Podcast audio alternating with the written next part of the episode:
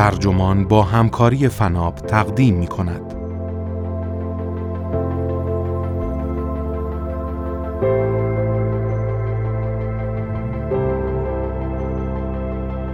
دلیل اصلی تغییر نام فیسبوک این تیتر یادداشتی است نوشته برایان مرچند که در آتلانتیک منتشر شده و وبسایت ترجمان آن را با ترجمه بابک تهماسبی منتشر کرده است. من داد به داد مهر هستم.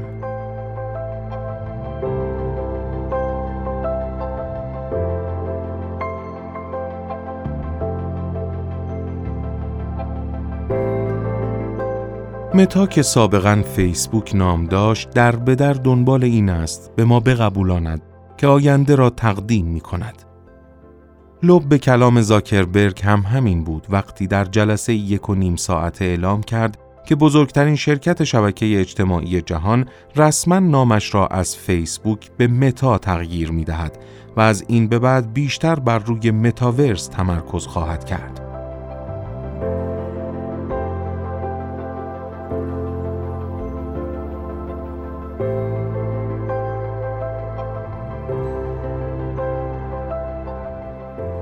این خبر جنجالی بود ولی انتظارش می‌رفت. سال 2021 برای فیسبوک سال تلاش برای تحقق متاورس بود. نخست مصاحبه جنجالی زاکربرگ با سایت ورج که گفت فیسبوک دیگر یک شرکت شبکه های اجتماعی نخواهد بود و در گذار به سوی شرکت متاورس شدن است. به نقل از خود زاکربرگ این یعنی بنای اینترنتی پیکرمند که در آن دیگر به محتوای آنلاین نگاه نمی کنیم بلکه درون آن محتوا هستیم. چیزی نگذشته بود که زاکربرگ در برنامه صبحگاهی شبکه CBS شرکت کرد تا محصول جدید شرکتش رایزن ورک رومز را معرفی کند که کاربر با کمک آن می تواند به شکل یک آواتار در یک اتاق کنفرانس مجازی حضور یابد. سپس فیسبوک در همکاری با برند ریبن اعلام کرد که نوعی عینک آفتابی واقعیت افزوده عرضه خواهد کرد. بعضی این را چالشی برای حفظ حریم خصوصی می دانند. بعد خبر رسید که فیسبوک ده هزار نفر را در اروپا استخدام خواهد کرد تا بر روی ساخت متاورس کار کنند. در گام آخر هم اعلام شد که فیسبوک نامش را تغییر خواهد داد تا بازتاب دهنده آرزوهای متاورسی جدیدش شود. نامی که امروز می‌دانیم. متا. کمتر پیش آمده شرکتی تا این حد موفق چنین مجدانه بکوشد چشمانداز یک محصول یا دقیقتر بگوییم چشمانداز چارچوبی برای محصولات آتی را به مخاطبان بقبولاند. محصولی بسیار انتظاعی و نالازم و ناقص. وقتی گوگل اعلام کرد که می‌خواهد اطلاعات جهان را ساماندهی کند، حداقل موتور جستجوی کارآمدی داشت که عرضه کند. ولی در مورد فیسبوک علیرغم معرفی های طولانی هنوز به راستی مشخص نیست نسخه فیسبوکی متاورس در عمل چگونه خواهد بود. و فعلا چیزی جز مجموعه ای از برنامه های واقعیت مجازی متصل به هم مانند ورک رومز و اپلیکیشن های موجود آکیولس در فضای سبعدی و تار چیز دیگری در دست نیست. این هم مشخص نیست که آیا کسی خواهد خواست وقتش را آنجا صرف کند یا نه. بعید از کسی نگاهی به فضای فیسبوکش بیاندازد و پیش خودش بگوید آره این همون دنیاییه که می‌خوام توش غرق بشم و زندگی کنم. دلم می‌خواد پستای مسخره عموم واقعا جلوی چشم باشه و حسشون کنم. ولی متاورس می‌تواند حرکت راه بیاندازد و نظراتی را جلب کند که بتوانند به این چارچوب خیالی و تقلق جان دهند.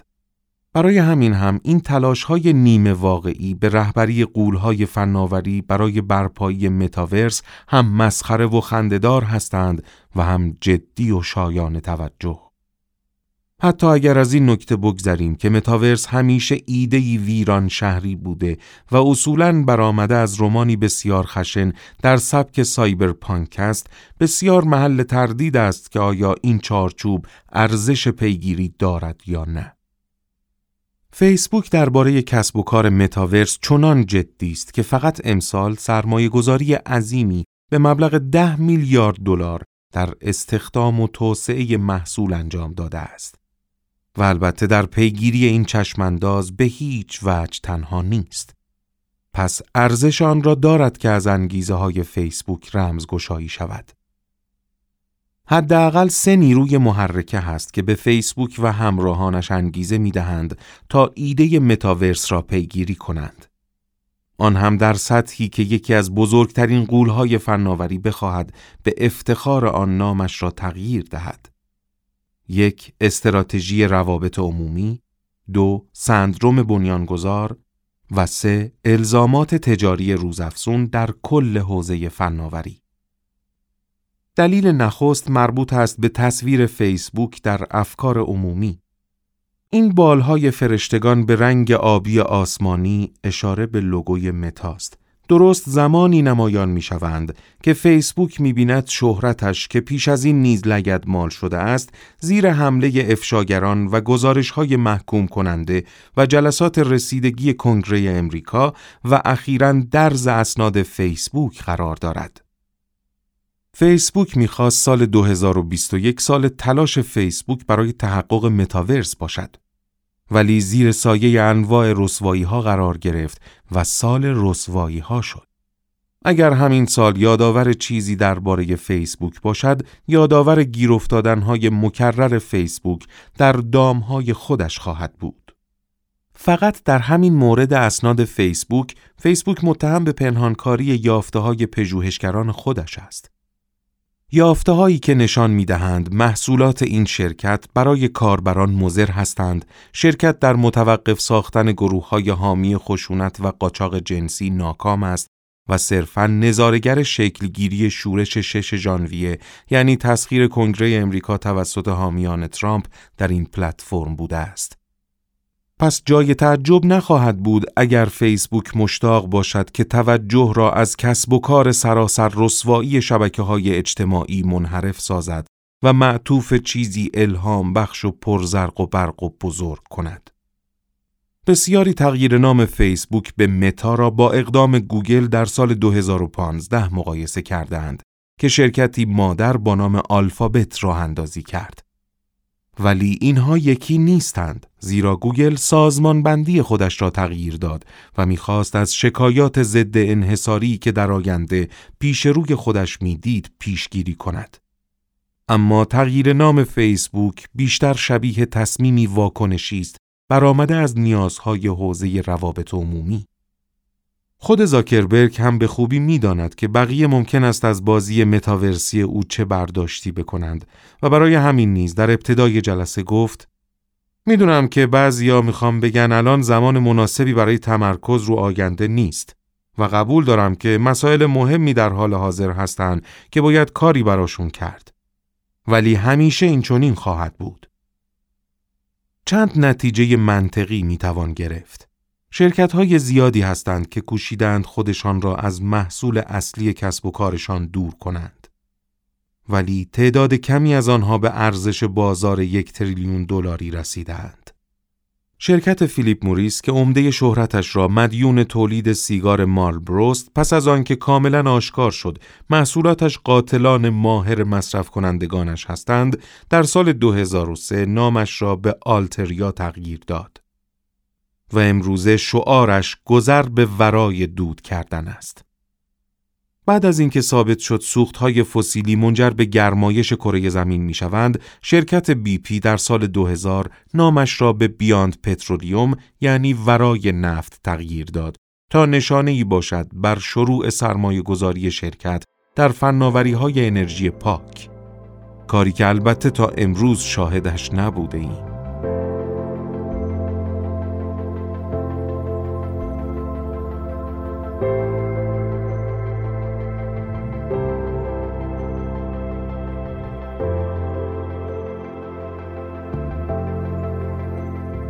انتظارم این است که مانور فیسبوک نیز به نتیجه مشابه بیانجامد و صرفا اقدامی حساب شده باشد برای اثبات اهمیت بیشتر این شرکت و تمرکزش بر افقهای جدید.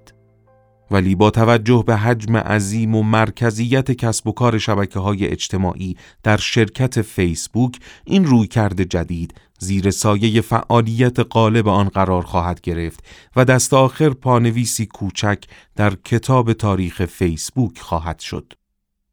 در این حال بر این باورم که زاکربرگ به آنچه می‌گوید باور دارد. امروزه فیسبوک نه تنها مدام آماج اتهاماتی مبنی بر تسهیل فضایی مسموم و انتشار اطلاعات نادرست است ولی از آن مهمتر این است که فیسبوک در مقام یک ابرقول فناوری بسیار کسل کننده است. امروزه زمانی به فیسبوک می رویم که بخواهیم خبری از آن دوست دوران دبیرستان بگیریم که هنوز آنجا پست می گذارد. فیسبوک جایی است که خبرهای جنجالی یا دشنامهای ضد واکسن میان آگهی های تبلیغاتی با فونت کوچک پست می شوند. زاکربرگ خیر سرش میلیاردری برآمده از حوزه فناوری است. چرا نباید الهام بخش و یادآور چیزی ورای اینها باشد؟ این موضوع متاورس همانقدر که زاییده حیله های روابط عمومی است احتمالاً برآمده از سندروم بنیانگذار نیز باشد. جدای از فرصت طلبی زاکربرگ هم می‌خواهد مانند جف بزوس و ایلان ماسک گامی در شعن فردی میلیاردر به سوی دنیایی ناشناخته بردارد. گامی که بتواند مهرش را بر پیشانی آینده بزند نه اینکه صرفا مدیر یک شرکت شبکه اجتماعی باقی بماند. شبکه‌ای که سراسر آگهی است و دیگر نشانی از فرداهای جسور و جدید بشریت نیست. زاکربرگ در مصاحبه ای گفته است که وقتی جوانتر بود چقدر تحت تأثیر موضوع علمی تخیلی متاورس قرار گرفته بود و مشخصا شیفته رمان بازیکن شماره یک آماده است. زاکربرگ در مصاحبه ای گفته است که وقتی جوانتر بود چقدر تحت تأثیر موضوع علمی تخیلی متاورس قرار گرفته بود و مشخصا شیفته رمان بازیکن شماره یک آماده است بوده. زیرا تمام افرادی که در بخش Oculus شرکتش استخدام می شوند نسخه ای از این رمان را دریافت می کنند. بازیکن شماره یک آماده رمانی علمی تخیلی است نوشته ارنست کلاین که در سال 2011 منتشر شد و در سال 2018 نیز فیلمی از آن ساخته شد. قهرمان متاورس بودن همان نقشی را برای زاکربرگ دارد که پیشتازی در سفرهای فضایی برای بزوس و ماسک دارد. ارزای جاه طلبی ولی جنبه سوم و مهمتری هم هست که زرق و برق علمی تخیلی قضیه را برای سایر مدیران ارشد نیز توجیه می کند. واقعیت این است که نه تنها فیسبوک بلکه تمام سیلیکون ولی در بدر نیازمند ایدهی بزرگ و نو هستند. در ابتدای دهه گذشته ستاره دنیای سرمایه گذاری های پرخطر مارک اندریسن در اظهار نظری جنجالی گفت نرم افزار دنیا را خواهد بلعید و چنین هم شد. ولی تا حدودی. زیرا فقط بخشی از دنیای واقعی در معرض نرم افزار است. مخصوصا که دریچه ورود به آن دنیا تقریبا در انحصار صفحه نمایش های مستطیلی شکل دستگاه های الکترونیکی ماست که هدایتش بر عهده خودمان است. از طرفی دنیای واقعی هم نشان داده است که در مقابل دهان گشاد نرم افزار مقاومت می کند و گاهی حزم نرم افزار برایش آسان نیست. شهرهای هوشمند دیگر پولی در بساط ندارند. رویای مهداده مبهم و پخش وپلا از آب درآمد و در نهایت خشک شد. مهداده یا کلانداده داده هایی هستند انبوه و گوناگون و پرشتاب که نیاز به روش های پردازشی تازه ای دارند تا بتوان از آنها بینشی نو و الگویی مطمئن استخراج کرد. مدل استارتاپی مبتنی بر اپ اوبر برای ایکس در حال حاضر زیر فشار سودهایی که هرگز محقق نشد و البته کسب و کار متکی بر استثمار نیروی کار از هم می پاشد. شبکه های اجتماعی در جا می زنند. نه تنها رشد فیسبوک که رشد اینستاگرام که زمانی شکست ناپذیر جلوه می کرد رو به کاهش است و وضعیت توییتر و اسنپ چت هم بهتر از این نیست. همزمان مهمترین بخش بازار سخت افزار یعنی بازار گوشی های هوشمند نیز چند سالی است که شاهد رشد نیست. این صنعت نیازمند چارچوب و دم و دستگاهی نوست نه صرفا محصول یا خدمت یا حوزه نو که بتوانند قراردادهای جدید از دل آن بیرون بکشند. این صنعت نیازمند ایده نوین است و متاورس تمام ویژگی های آن را دارد. حوزه هوش مصنوعی هم سهم خودش را خواهد برد زیرا شاهد حجوم نرم افزارهای مبتنی بر شبکه عصبی خواهیم بود. حوزه رمز ارز و AFT که امروزه برای عده زیادی مبهم و بسیار پرنوسان هستند نیز جای خود را خواهند یافت. NFT رمز غیرقابل معاوضه یا یکتا رمز نوع خاصی از رمز است که نماد چیزی مشخص و منحصر به فرد است. افقی که متاورس ترسیم می کند از چشم شرکت های فناوری تحقق پذیر است. شاید همین الان نیز حس کنیم که بیش از حد سرگرم گوشی هایمان هستیم و بخش اعظمی از زمانمان را به صفحه گوشی یا رایانه اختصاص داده ایم. ولی واقعیت این است که هنوز زمان زیادی بدون صفحه نمایش میگذرانیم. اگر صفحه نمایشی دقیقا جلوی چشممان تعبیه شود، تبدیل به مصرف کنندگان تمام وقت محتوا و تبلیغات آنلاین خواهیم شد. از اینها گذشته اگر این متاورس پا بگیرد و جریان غالب شود خیل عظیمی از سخت افزارها و اپلیکیشن های سودآور لازم خواهند شد. از اینها گذشته اگر این متاورس پا بگیرد و جریان غالب شود خیل عظیمی از سخت افزارها و اپلیکیشن های سودآور لازم خواهند شد.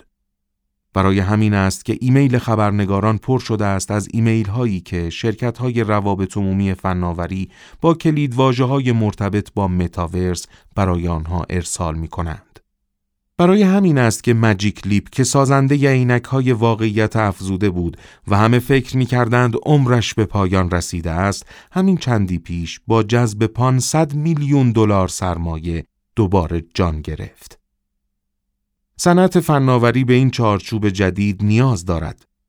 آن هم امروزه که به قول متکوهن سرمایهدار در مصاحبهش با کرانچ بیس شاهد نقدینگی بی سابقه در صندوقهای سرمایه گذاری خطرپذیر هستیم. و سرمایه گذاران در اتش چیزی شبیه به متاورس هستند تا آنجا سرمایه گذاری کنند.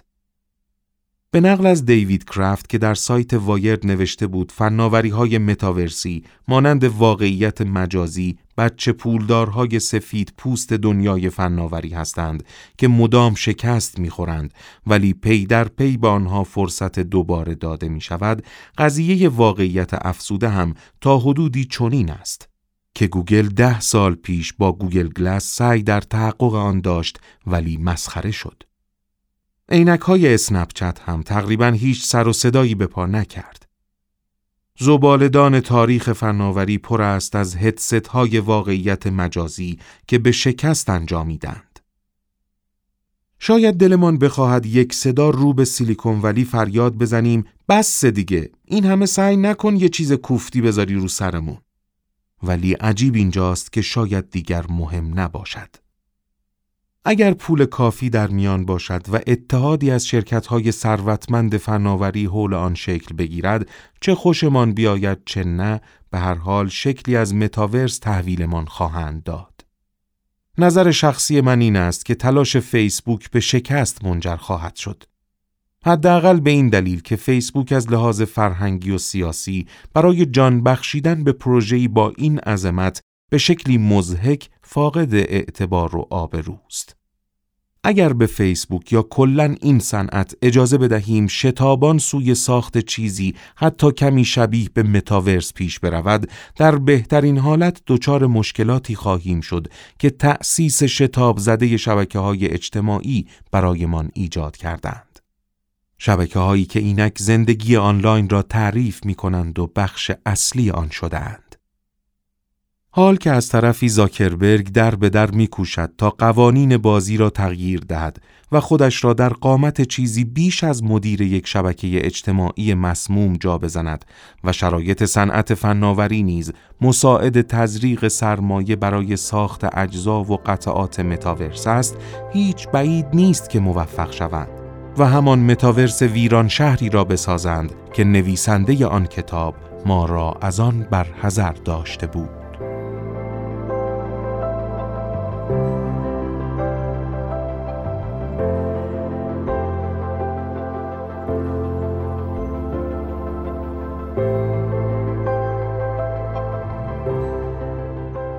تهیه نسخه صوتی استودیو پنگان.